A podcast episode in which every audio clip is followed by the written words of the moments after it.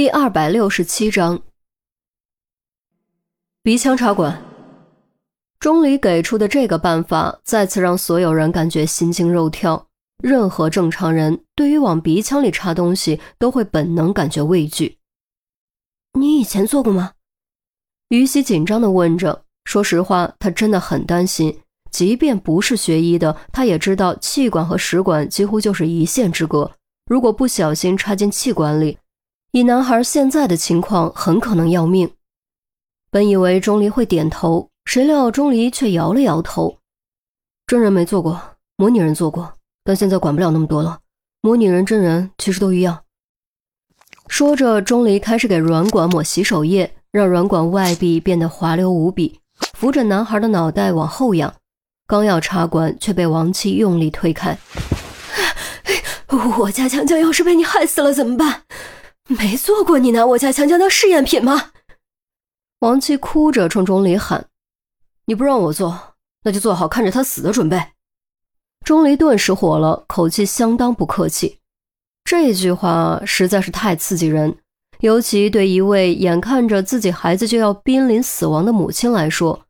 王七抓起东西就要往钟离头上砸，幸好被于西及时拦住。于西瞪了钟离一眼，放缓语气，柔声道。大姐，你听我说，钟离他虽然没做过，但他的技术肯定没有问题。上个月他还给别人做过气管插管，救了那人的命。所以，请你相信我，相信他，让他救你儿子的命。钟离挑眉，上个月我给人做过气管插管，我怎么没有印象？王七还是有些犹豫，钟离很是不爽，哼了一声。现在第一次抽搐停了，正好方便我插管，你最好抓紧时间决定。你先闭嘴！于西忍不住喝了钟离一句，又对王七说：“至少你也该给你儿子一次机会吧？你敢拿他的命做赌注吗？”王七终于松口，一咬牙，转过身，哭着说：“你们做吧。”于西也松了口气，冲钟离点了点头，示意可以开始了。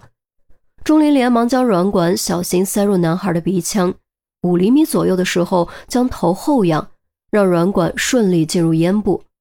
可能是异物刺激的关系，男孩突然动了一下，眼皮稍微睁开了一条缝。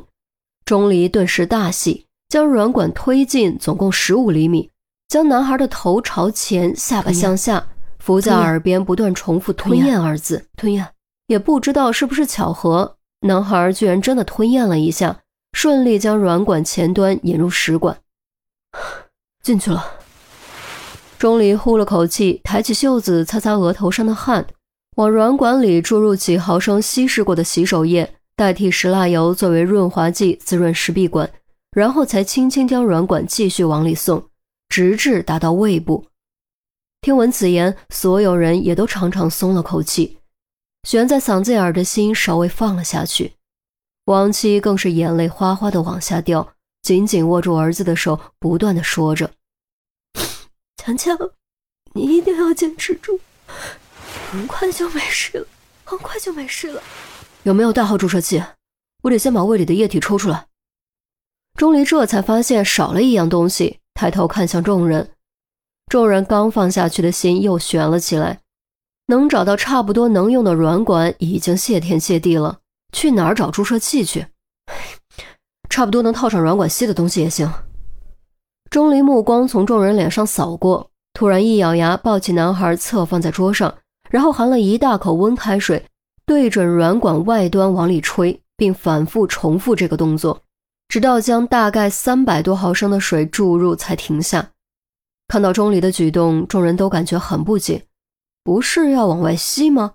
为什么却是往里吹呢？很快，钟离就给出了答案。只见钟离注完最后一口之后，并没有吐出软管，而是突然反向用力吸了一口，男孩胃里的液体顿时顺着软管反向流了出来。于西顿时觉得嘴里、胃里都好难受，因为透过软管壁可以隐约看到液体已经流进了钟离嘴里。事实也的确如此，钟离只觉得嘴里发烧，连忙松口吐了出来。同时抓起盆子，将软管外端置于盆中。液体并没有因为钟离松口而停止，依旧在继续汩汩外流。看到这一幕，孙红率先反应过来，下意识吐出两个字：“红熙。”听到“红熙”二字，杜宾和于西也相继反应过来，终于明白了钟离这么做的原因。钟离连续漱了好几口，才擦擦嘴，颔首道：“人的胃其实就是个容器，注水排掉空气，调高位置，利用软管形成 U 型管，就能通过虹吸现象将胃里的液体抽出来。其实还是应该先抽再洗的，这是洗胃的基本顺序。但现在的情况就这样，我也管不了那么多了。虽然虹吸是很常见、很常用的现象。”钟离解释后也并不觉得有多难，但众人还是感觉不可思议，那种惊艳的感觉完全无法用语言来形容。原理的确简单，但面对如此危急的情况，如此简陋的条件，又有几个人能够随机应变，想到利用虹吸原理呢？恐怕绝大多数人都会慌得大脑一片空白吧。钟离想到了，并且做到了，这就是差距。和普通人之间最大的差距。干嘛都这样看着我？钟离眨巴了几下眼睛，还是觉得嘴里不舒服，连忙又开始含水漱口。我服。杜宾郑重地说：“厉害啊，厉害，干得漂亮。”孙红走过去，用力拍了拍钟离的肩膀。于西什么都没有说。此刻，在他眼中，钟离简直就是英雄。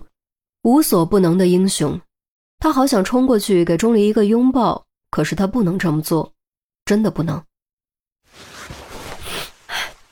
先别高兴的太早，还得洗几次才行。如果救护车来的太晚，我可不敢保证他没有生命危险。钟离擦擦嘴，严肃强调。王琦砰的一声跪倒在地，哽咽起来。如果强强没事，你就是我们的大恩人。我给你磕头了。说完，竟然真的俯身要磕头。钟离连忙将其扶住，表情尴尬，完全不知道该说什么。他实在不善于应对这种情况。真正应该说谢谢的是他吧？于西转头斜睨了呆呆而立的老王一眼，老王的眼神复杂无比，悔恨、愧疚、痛苦、感激，种种交织在一起。终于低下了他虚伪的头颅。